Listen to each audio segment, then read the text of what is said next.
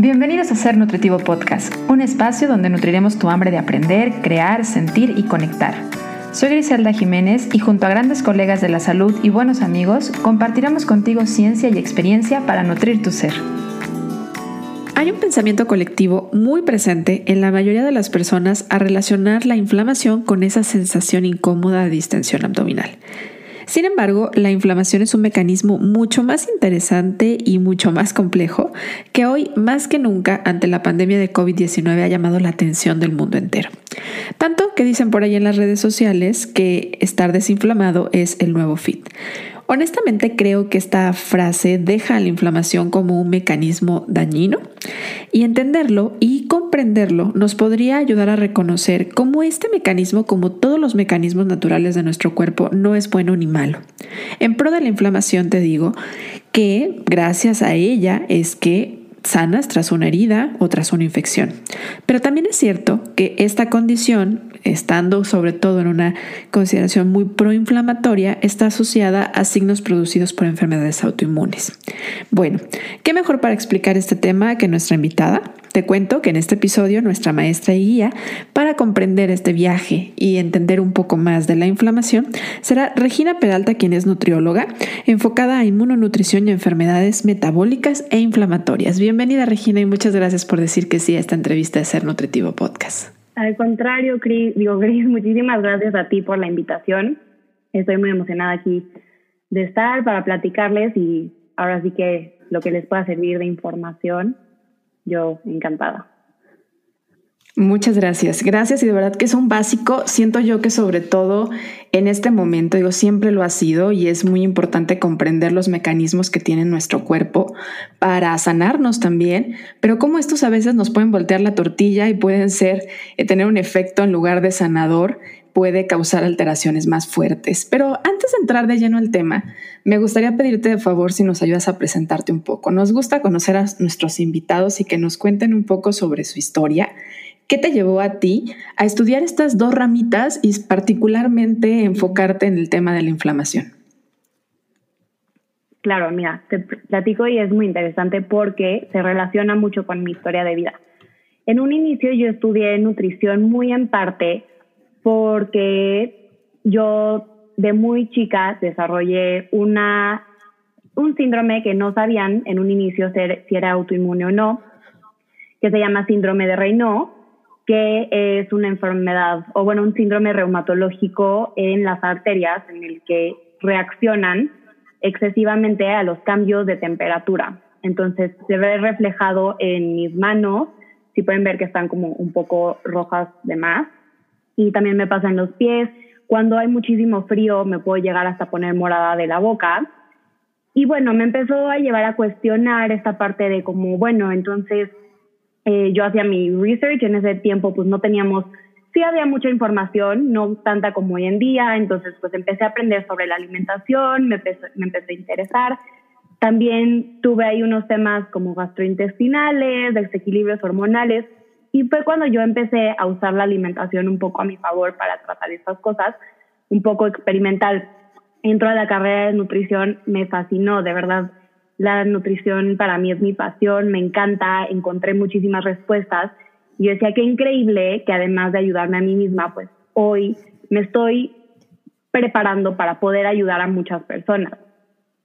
Claro que la nutrición es algo súper amplio, entonces vas desde las bases, desde la cuantificación, las calorías, los macros, esto y el otro. Como que para mí siempre era este cuestionamiento de como, bueno, ¿y cuándo vamos a aprender sobre nutrición y enfermedades autoinmunes? Y para mí como que se quedaba corto en eso.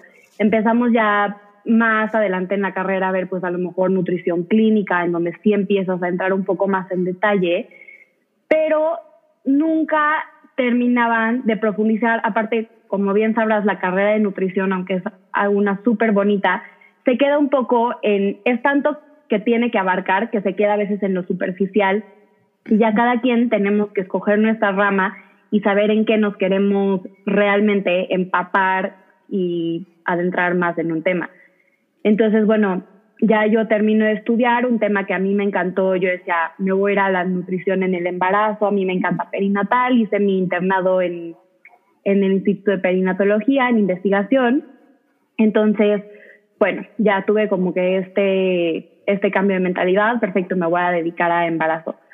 Van pasando los años y mi alimentación siempre fue como muy, de todas maneras, antiinflamatoria, más adelante lo podemos tocar, pero eh, va evolucionando el tiempo y yo hace dos años empiezo a tener como una, le llamo como una crisis, en la que yo no sabía qué estaba pasando con mi cuerpo y yo pensaba que yo estaba teniendo, de nunca haberme intoxicado en mi vida y siempre comía cosas crudas, etcétera, yo empezaba a tener esos, yo le llamo episodios, en los que yo pensaba que eran intoxicaciones y eran de verdad náuseas, mareo, no me podía parar de la cama, o sea, inflamación abdominal hasta acá, colitis, gastritis, cólicos.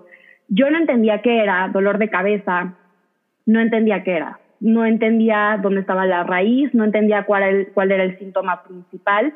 Lo que sí sabía era algo que estaba haciéndome frenar mi vida ciertos días este, a la vez, o sea, al mes, digamos, y tenía que yo suspender actividades, hacer lo mejor que yo podía, más que siendo una persona muy exigente. Bueno, ya le he reducido, pero muy exigente conmigo misma. Yo decía, ¿cómo? Es que no puedo dejar de, este, que si el internado, que si la tesis, que si esto, que si el otro. Y ya después fui entendiendo, también soy alguien que hace muchos años yo, este, digamos que eh, monitoreo mi ciclo menstrual y me empecé a dar cuenta que esos síntomas que yo tenía se agravaban siempre antes de mi menstruación, que fue lo que me llevó, yo en un inicio empecé a, verlo con un médico funcional que me funcionó bastante, empecé también a adentrarme mucho en ese tema de la microbiota, este, a tratar las cosas más integralmente pero no encontrábamos la raíz. Por más que le buscábamos, de verdad no la entendíamos. Hasta que hubo esta observación de mi parte, que dije, tiene que ver, a lo mejor es ginecológico. Vi con un médico y sí resultó ser endometriosis. Entonces, pero algo que a mí me impresionó es que algo que yo no me imaginaba era que fuera una enfermedad ginecológica. Estaba abarcando tantas áreas de mi vida y tanto de mi cuerpo, o sea, de verdad los síntomas ya estaban afectando a tantos otros sistemas de mi cuerpo que ya no solo se mantenía en, en mi útero, por así decir, ¿no? Que esa es la raíz o de ahí viene el problema de la endometriosis. El problema es que es una enfermedad inflamatoria, ahorita entramos a la inflamación, y no era solo los efectos ginecológicos que estaban repercutando en mí, sino realmente era algo mucho más grande, ¿no? Entonces los dolores de cabeza, las náuseas, el síndrome, el colon irritable, em, la fatiga, el, de verdad, el, un cansancio, pero de verdad que yo no te puedo explicar. Entonces, y yo podía estar así en cama tres días y luego diez días después estar como si nada. Y era algo que yo decía, bueno, ¿qué, qué onda? ¿Qué es esto? ¿Qué está pasando con mi cuerpo? Entonces, pues bueno, empecé a educarme muchísimo en el tema. Todo nació por la endometriosis. O sea, yo sí puedo decir que mi búsqueda, a lo mejor algo que me como que empezó fue un poco el síndrome de reino, pero ya la endometriosis como que me lo disparó mucho más. Entonces, no me quiero clavar mucho más en mi historia porque realmente quiero hablar más sobre la inflamación, pero este fue mi proceso, eso fue lo que me llevó a estudiarlo. Entonces, empecé a leer muchísimo sobre la alimentación, no solo era endometriosis, porque aparte de la endometriosis hoy hay información muy limitada. Entonces yo, en vez de solamente enfocarme en eso, yo hacía muchísima investigación y todo lo que yo leía, claro que eran artículos científicos, pues buscaba, a lo mejor yo decía, bueno, esto que le funciona a una persona con artritis, a lo mejor experimento y a lo mejor me funciona. Esto que le, le funciona a una persona... Lo que pasa con las enfermedades inflamatorias es que aunque puedan tener características diferentes, tienen raíces muy comunes. Entonces el tratamiento puede ser muy similar. Entonces empiezas como que a incorporar estos cambios que yo no conocía cuando me enseñaron macronutrientes, nutrición deportiva, o sea, es un mundo completamente diferente y que como te dije, en la carrera no, no creo que nos enseñaron muy a fondo. Entonces, bueno, me empiezo a empapar un poco en el tema, ok, empiezo a cambiar mi alimentación. Para esto, este, no quiero entrar mucho en mi tratamiento de endometriosis, pero empecé a ver muchísimos cambios a partir de mi alimentación. Yo me rehusé a los tratamientos hormonales porque eran fuertísimos.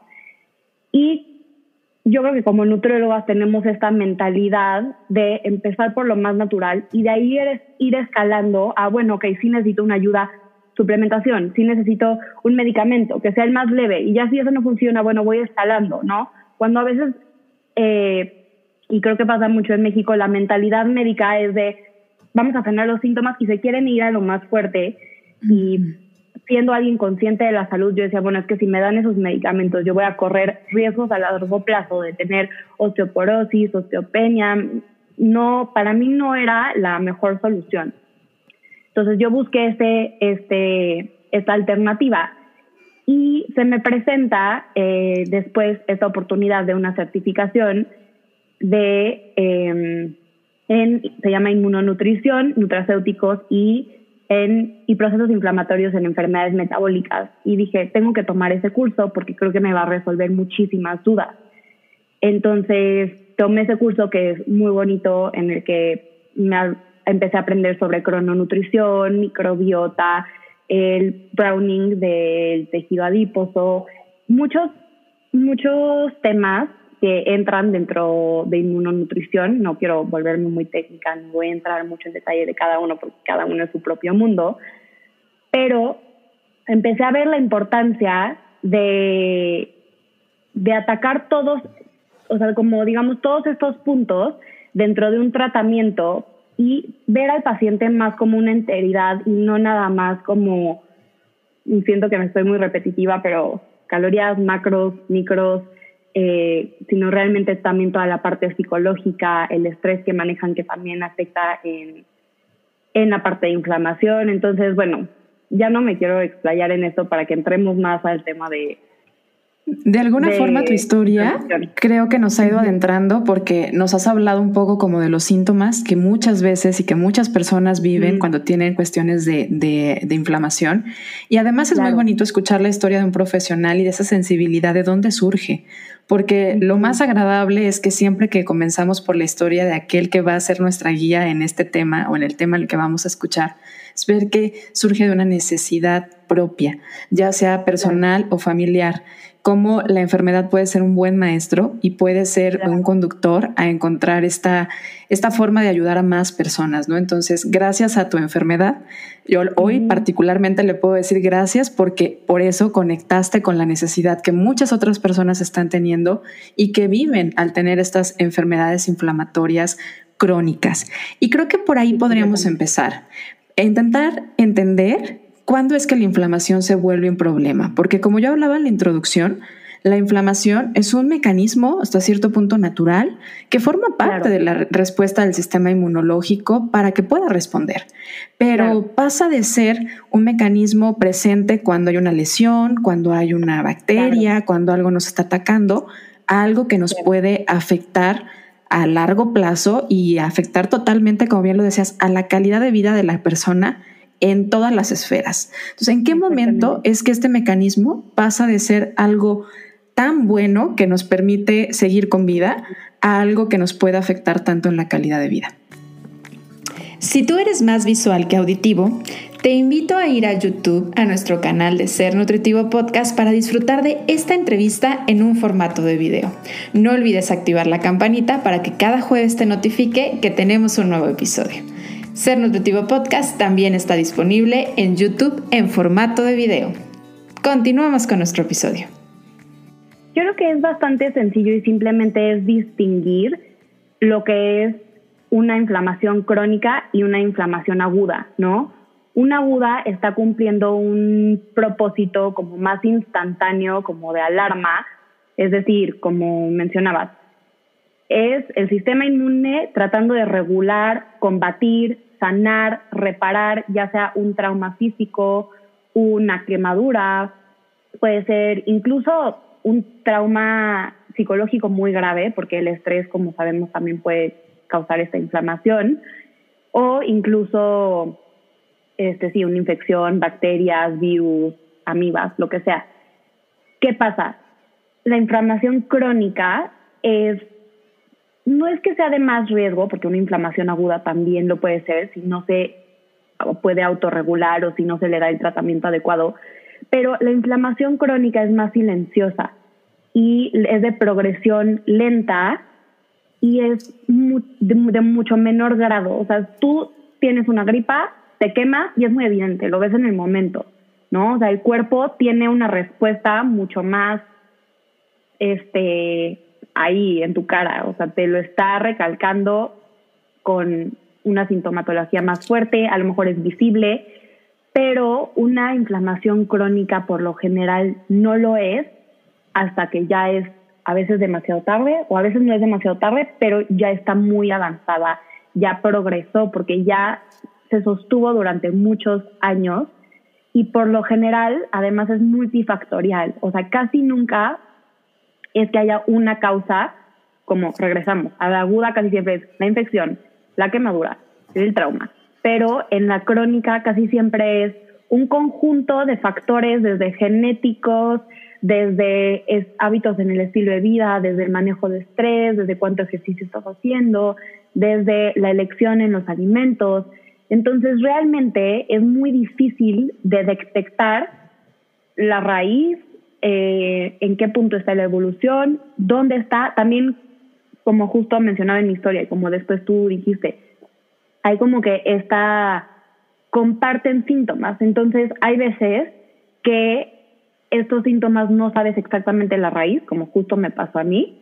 Simplemente tú sabes que estás teniendo náuseas, dolor de cabeza, eh, cambios en composición corporal, no entiendes de dónde vienen, pero ahí están. ¿Y qué pasa? También yo creo que interfiere la, digamos, como las creencias o el manejo médico que a veces tenemos, que es buscar eh, como recuperación inmediata, pero no es recuperación porque a veces es tapar síntomas, entonces tengo dolor de cabeza, empiezan con Advil, no se quita, eh, tomas dos migrañas, te dan algo más fuerte, ¿no? Pero realmente no están yendo a la raíz y no están tratando de entender el problema sistémico, porque pues, la inflamación crónica es sistémica, que hay en el cuerpo, ¿no? Intentando puntualizar un poquito y rescatando algunos de los síntomas que nos has hecho mención, creo que podríamos como puntualizarlos así, ¿no? Como ahorita decías, dolor de cabeza, tal vez que para muchos sea más como con una connotación de migraña, ¿no? Y todas estas características propias de la migraña. Dolor muscular podría ser otro de los síntomas también en los procesos inflamatorios. Muscular y articular también agregaría. Ok. Fatiga sería alguno de los que también harías mención. Ok. ¿Qué otro considerarías que pueda ser? También en el lado emocional, a lo mejor la depresión, la ansiedad, entrarían en este tema.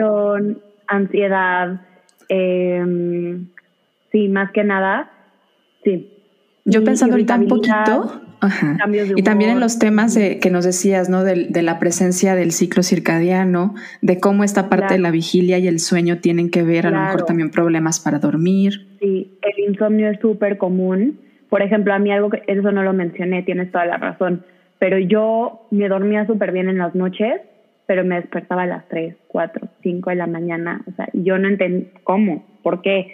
Y sí, es muy incómodo, pero sí es muy común. Este, los insomnio, fatiga, dolores corporales, ya sea cabeza, musculares, articulares, em, los problemas gastrointestinales de todo tipo. O sea, hay quien pasa por estreñimiento, por diarreas, por inflamación, colitis, gastritis, reflujo, o sea, realmente cada quien lo puede manifestar de maneras muy diferentes, pero sí, los síntomas gastrointestinales también son un indicador de inflamación.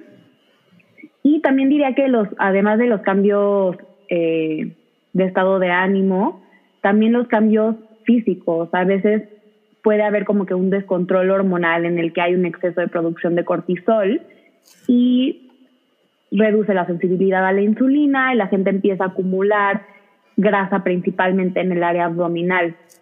Entonces, también justo, o, o acumular grasa en general, también es más difícil mantener la masa muscular o aumentar masa muscular. Entonces, definitivamente también hay cambios de composición corporal. Fíjate que qué bueno que, te fuiste un poco a hablar por ahí, porque ahorita que decías de tus problemas para dormir, esta condición muy como de alerta, ¿no? Como me despierto, como si hubiera terminado de dormir, como si alguien me hubiera dicho, oye, eh, varias veces a lo largo de la noche. Y es nada más y nada menos que una alteración hormonal. O sea, ahí hay picos de cortisol durante la noche que están bloqueando la producción de melatonina. Y es que como esto tiene un origen al final a nivel emocional. Y yo creo que si nos ponemos a desglosarlo un poquito, entenderíamos por qué la inflamación es una señal de alerta en el cuerpo. Entonces, una señal, una respuesta dentro de estos procesos de alerta o que lleva a sentirnos en estado de alerta es justamente gracias al cortisol. Entonces, a lo mejor se están generando principalmente durante la noche para muchas personas. Sí, justamente, porque el cuerpo no está pensando, por ejemplo, por eso también la inflamación se puede relacionar justo a los problemas digestivos, también incluso a los problemas de fertilidad, porque claro que cuando el cuerpo está combatiendo, está peleando, está luchando por sobrevivir, realmente el cuerpo piensa que eso es como una amenaza, no está pensando en reproducción, no está pensando en estar super fit, no está pensando en rendimiento deportivo, ¿no? O sea, estás casi casi que usando lo que tienes, tus reservas, tus nutrientes, los estás chupando para ponerlos en esa parte de sobrevivencia y, como dices, de alarma en el que está tu cuerpo. Entonces, realmente se vuelve complicado, incluso ya empezando como a meter un poco mi práctica. A veces llegan pacientes conmigo y su mayor preocupación en la vida es la pérdida de peso. Y yo veo tantos otros problemas que tienen, justo no están durmiendo, tienen cambios de humor, eh, incluso mujeres que no están menstruando o tienen una menstruación un poco ahí desordenada. Y como, o sea, como profesional de la salud, lo mejor que quieres hacer es mejorar su calidad de vida y tratar de hacerlo ver que ahorita no es la prioridad eh, su composición corporal o el bajar de peso, entonces se puede volver un poquito difícil porque no quieres pelearte con tu paciente o no quieres decirle qué está bien y qué está mal y cuál debería de ser su prioridad. Pero a veces sí tenemos que como que reeducar de, a ver, si tú te enfocas en tu salud, pues los cambios físicos van a venir y va a ser como colateral, pero ahorita lo que mejor podemos hacer por ti es enfocarnos en estos focos rojos que nos está dando tu cuerpo, ¿no? Yo creo que mucho de lo que comentas ahorita tiene que ver con la idea de que hemos tenido de que el peso es el problema, o sea, la grasa, la obesidad es el problema y no un, síntoma también.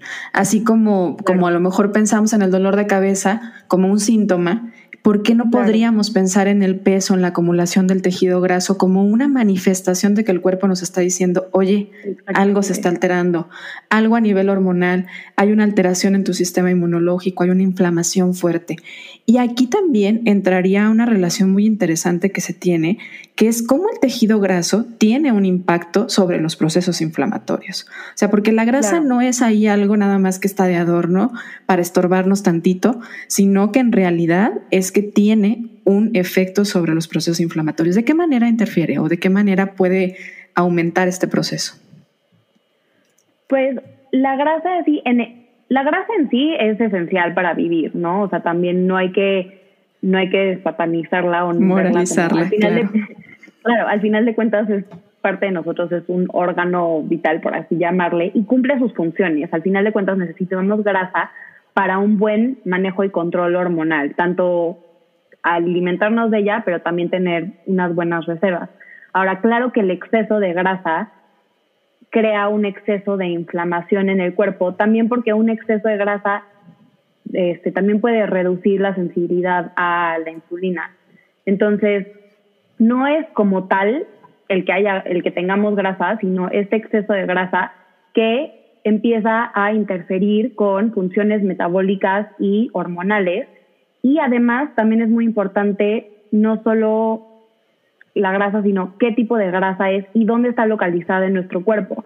Porque no es lo mismo la grasa subcutánea, cutánea que está abajo de la piel y es a lo mejor un poco más, este, o sea, está como por todo el cuerpo y está mejor distribuida, a una grasa que se empieza a acumular alrededor de nuestros órganos en el vientre o, pues sí, entonces empieza a rodear el hígado o empieza a rodear el páncreas, el páncreas empieza a rodear el intestino y también puede empezar a interferir con las funciones de esos. De hecho, este, si quieres podríamos platicarlo, pero eh, algunas enfermedades inflamatorias son la diabetes, son el hígado graso y, por ejemplo, por lo menos estas dos sí tienen una relación pues, muy, muy directa al exceso de, de grasa.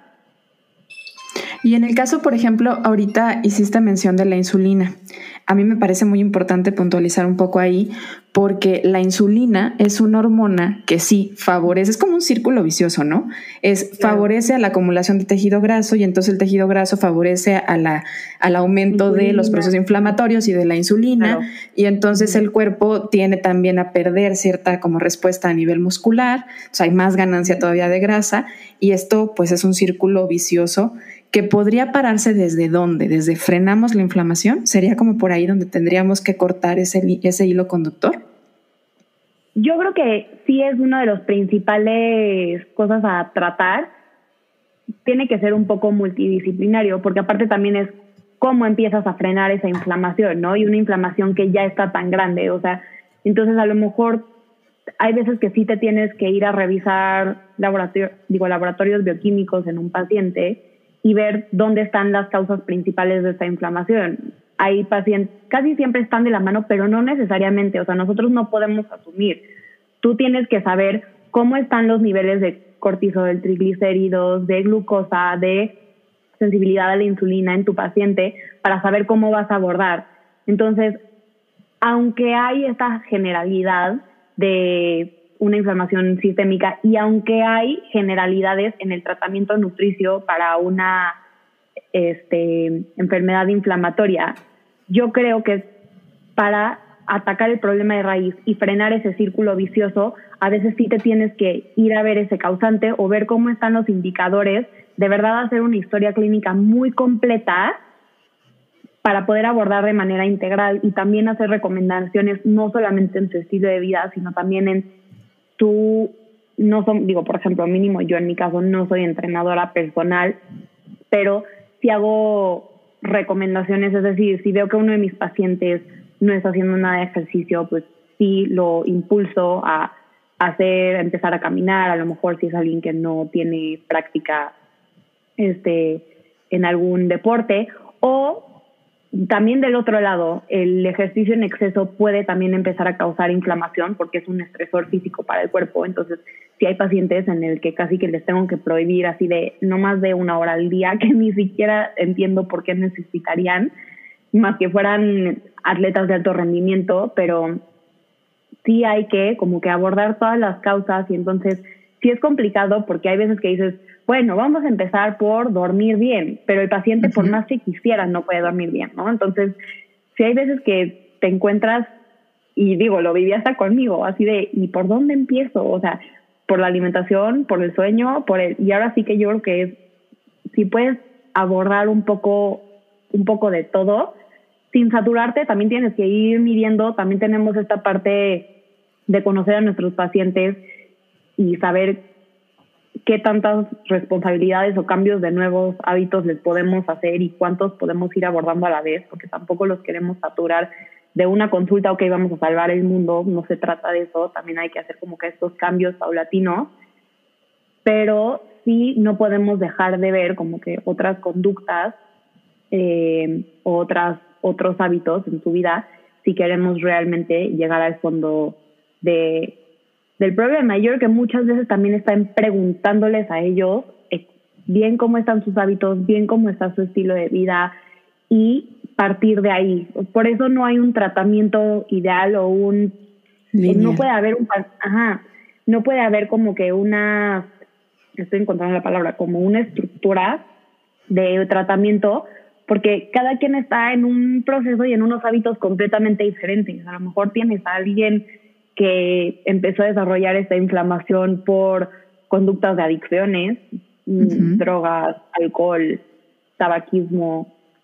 Eh, puedes tener otro paciente que realmente no toma una gota o de vez en cuando se toma una copa de vino, pero por el otro lado su alimentación es muy mala, no cuida su sueño, o a lo mejor es alguien que vive con mucho estrés por malas relaciones interpersonales, temas financieros, tú no sabes, ¿no? Entonces, cada cuerpo y cada cabeza es un mundo, y sí tienes que tener como que mucha empatía y esta como sensibilidad con tus pacientes para poder ir como que entendiendo de dónde vinieron creando estos problemas que no fueron de ayer para hoy, sino de 5, 10, 15, 40 años atrás, ¿no? Entonces...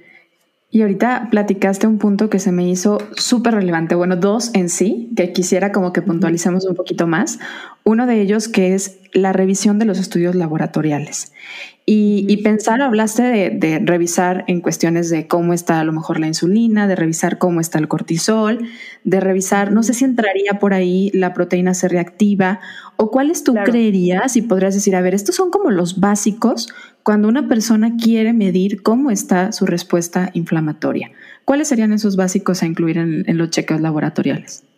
Claro, la proteína C reactiva es básica, aunque no es, es general, o sea, no te dice de dónde viene esa inflamación. Es un marcador de inflamación, pero tú no sabes si esa inflamación es porque, porque de una infección.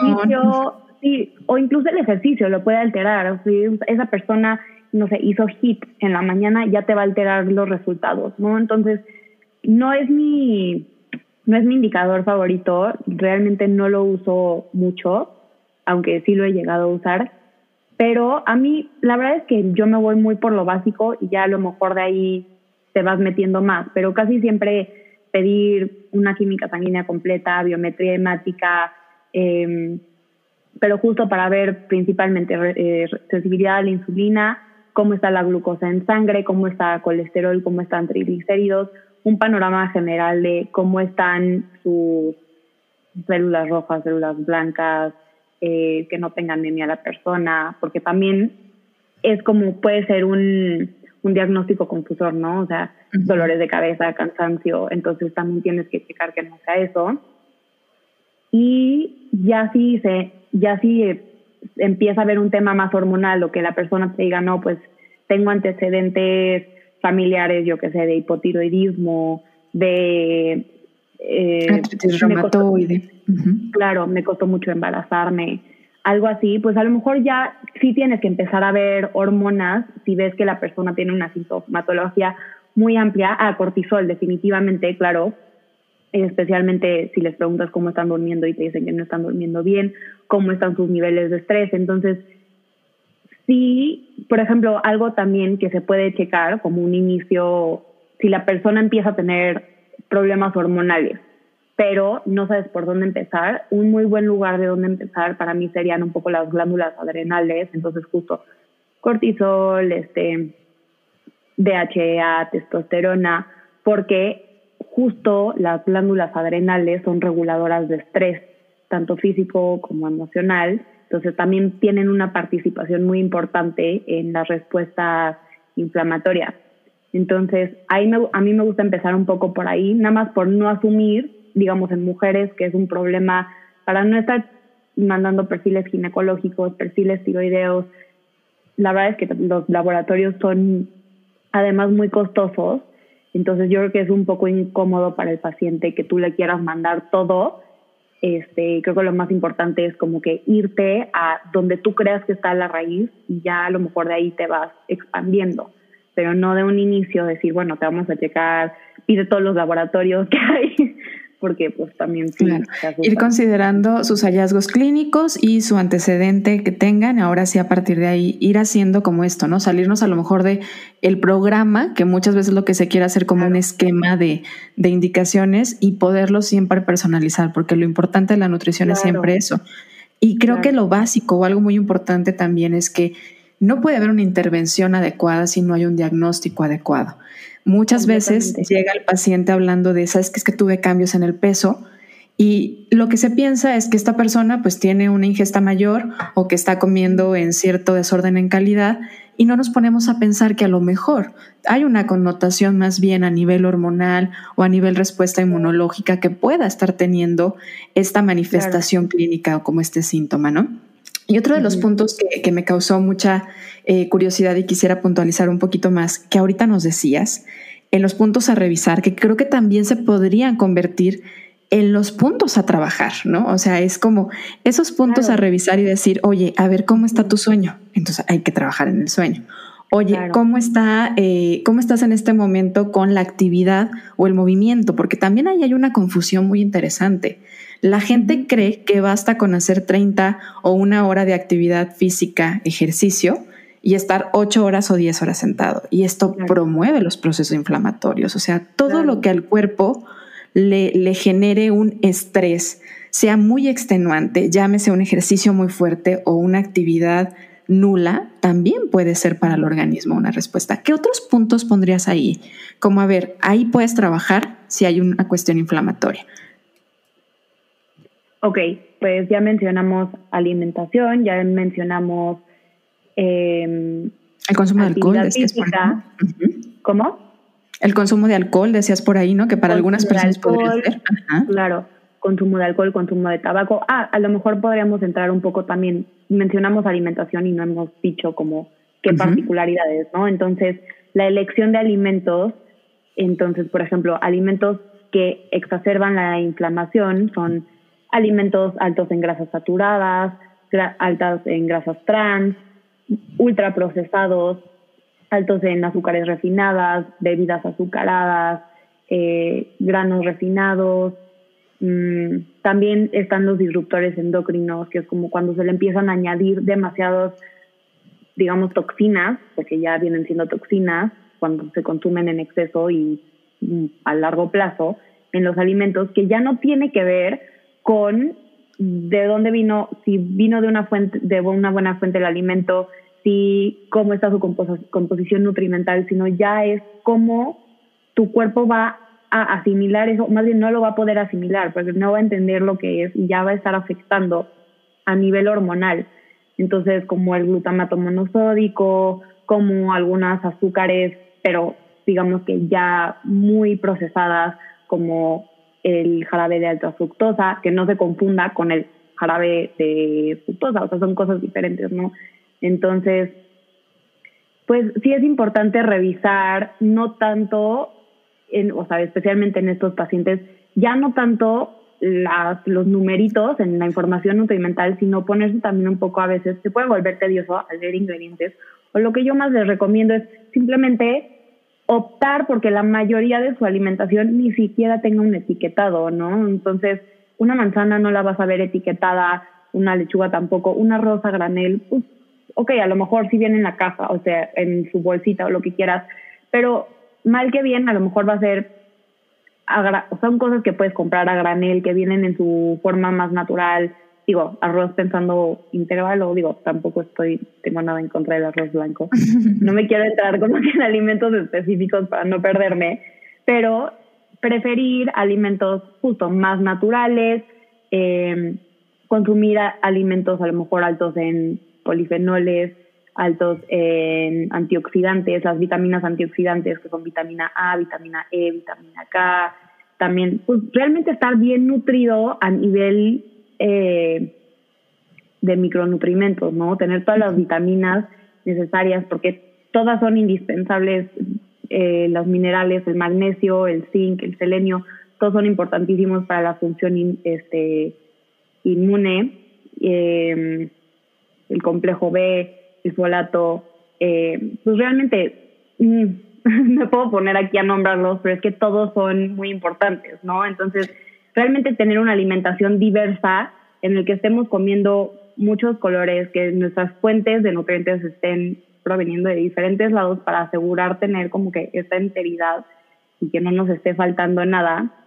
Y Obviamente sí cuidar la proporción un poco de macronutrientes, pero para mí en estos pacientes no es lo más importante que estén cumpliendo con un porcentaje exacto, sino si se están manteniendo dentro de un rango general de cada uno de los macronutrientes, para mí ya eso es ganancia porque sí me enfoco mucho más en la calidad en este tipo de tratamientos versus alguien que nada más está bajando, tratando de bajar de peso y realmente sí está sano a nivel hormonal.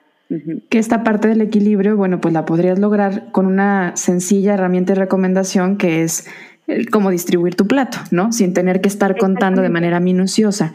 Y cuando hiciste como la lista de las características de los alimentos proinflamatorios, literal creo que lo podríamos reducir en palabras mortales a ultraprocesados, porque ¿dónde viene todo esto? En los ultraprocesados. ¿Y en dónde viene todo lo que disminuye los procesos inflamatorios en los alimentos naturales, ¿no? Esos polifenoles de los que hablabas, las fuentes importantes de minerales, magnesio, calcio, son principalmente granos, semillas, leguminosas. Entonces, lo importante de retomar que la nutrición es un tema que no nada más es cantidad, que es calidad y que sobre todo relacionando la nutrición a la salud, lo que hay que enfocarnos es al tema de la calidad, de la micronutrición y no nada más de los macronutrimentos y calorías. ¿Y qué hay de la suplementación? Eh, podríamos a lo mejor pensar, digo, hablamos mucho como del omega 3 en su interacción que tiene sobre los procesos inflamatorios. ¿Tú sugerirías una suplementación en algunas personas? ¿Lo considerarías no necesario en la población a lo mejor bajo el patrón de la alimentación del mexicano? ¿Qué pensarías en torno a la alimentación, a la suplementación?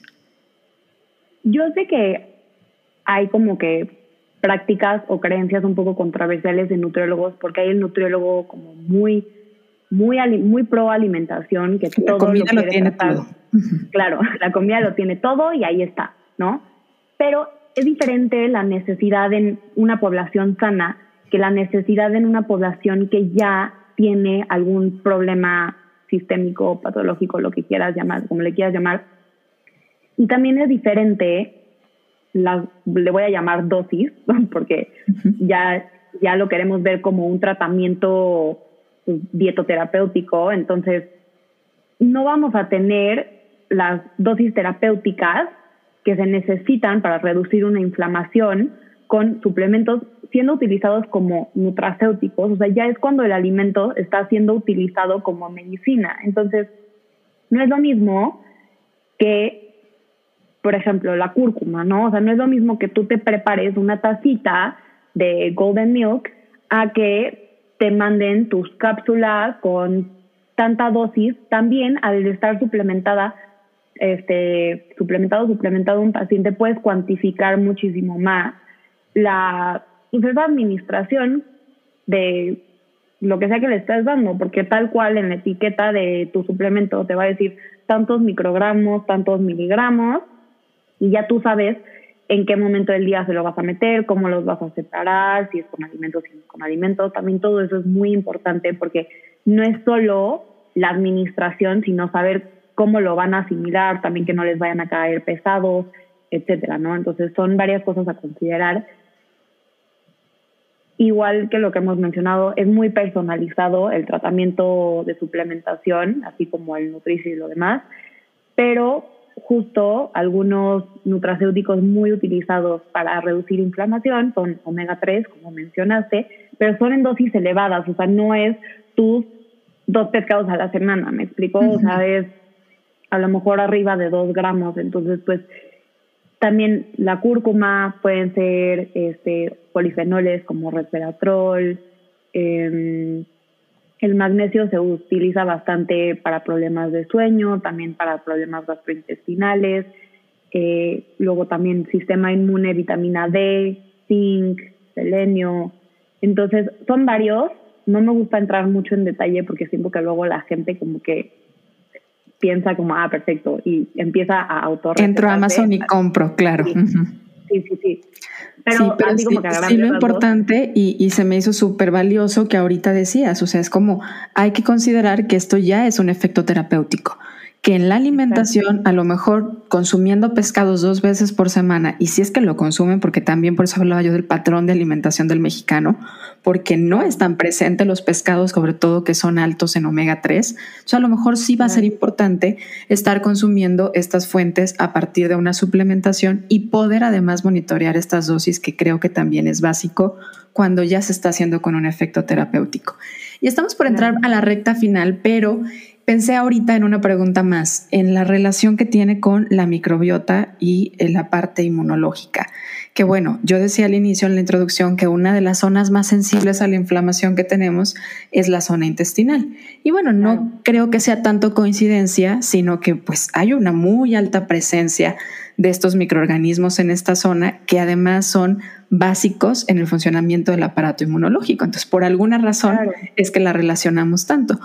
Ahí entraría la recomendación de sí consumo de probióticos también con fines terapéuticos o el que una persona tenga problemas inflamatorios, a lo mejor consumirlos como fuentes naturales, como el kefir. ¿Qué, sugieres tú en torno a la microbiota?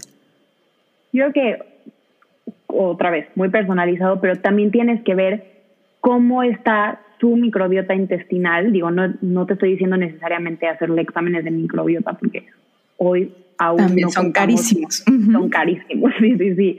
Entonces, pero pues a lo mejor con sintomatología te puede dar un indicador si tiene que haber como que una reparación o una sanación intestinal, porque además, si hay una disbiosis o si tienes mucha inflamación a nivel gastrointestinal o la persona está sufriendo de muchas ideas, a veces si le empiezas a dar los suplementos que mencionamos, ni siquiera los va a poder absorber, asimilar, le van a irritar, le van a causar inflamación, nos da gas.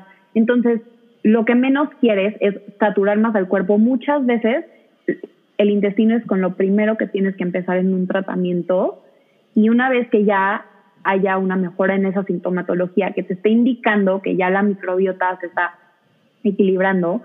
Por ejemplo, me quiero regresar este, a cuando hablamos de síntomas comunes, que creo que no mencionamos esto, pero uno muy común que se nos fue son las infecciones frecuentes, que es inflamación aguda agregando a la crónica, ¿no? Entonces, hay una susceptibilidad en esas personas a empezar a tener gripa súper seguido, infecciones vaginales, infecciones eh, del tracto urinario, infecciones también a lo mejor a nivel gastrointestinal, como esta disbiosis. ¿Por qué? Porque al final de cuentas, como dices, la, el intestino no se puede separar de, del sistema inmune porque es uno de los órganos principales de verdad en, pues en esta en esta regulación.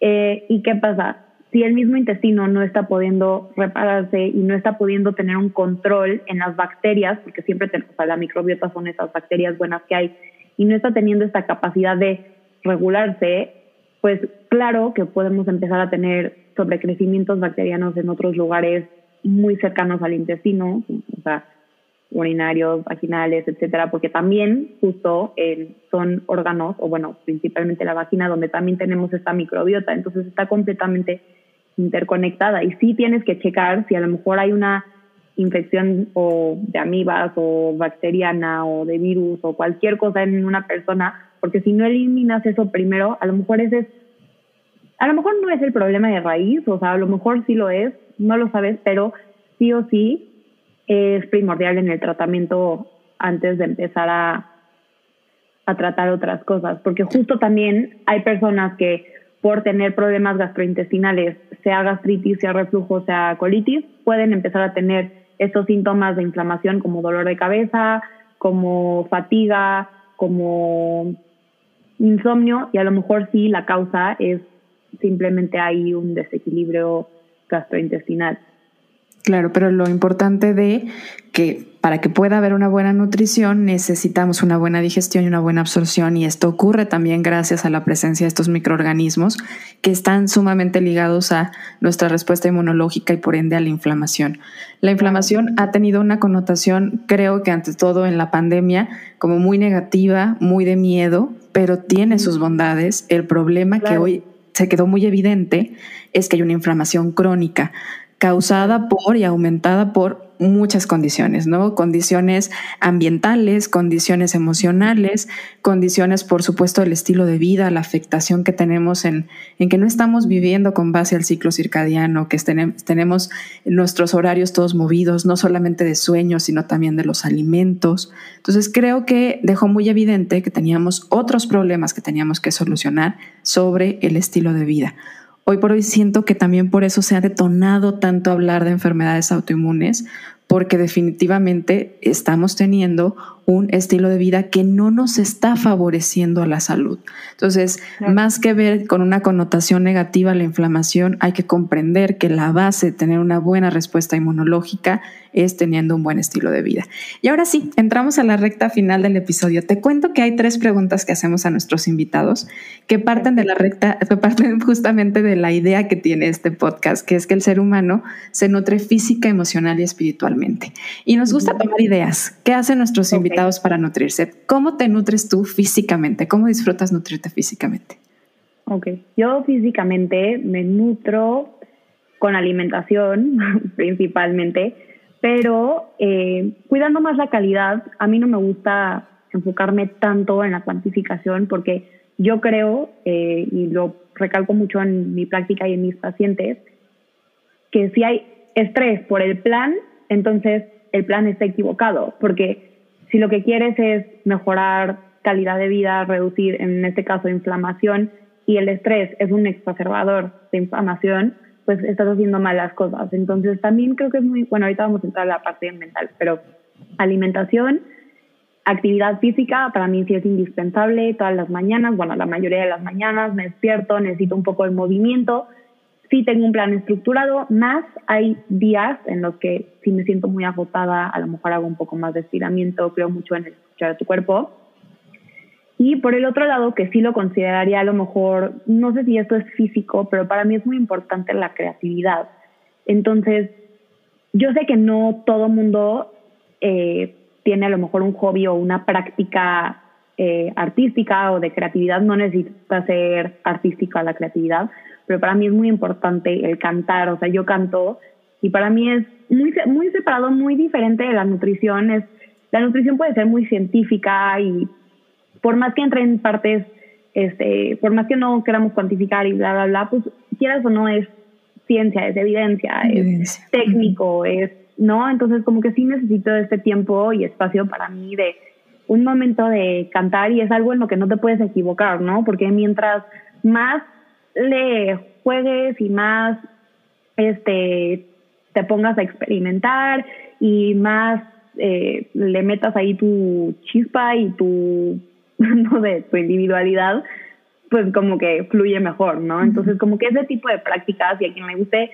pintar, hacer esculturas, bailar, se me hace realmente yo sí impulso a la gente a que tengan una práctica artística en la manera en la que ellos lo quieran adoptar y no solamente porque para mucha gente puede ser como escuchar música, que se me hace una muy buena práctica, pero no solo apreciar el arte, sino tratar de crearlos nosotros.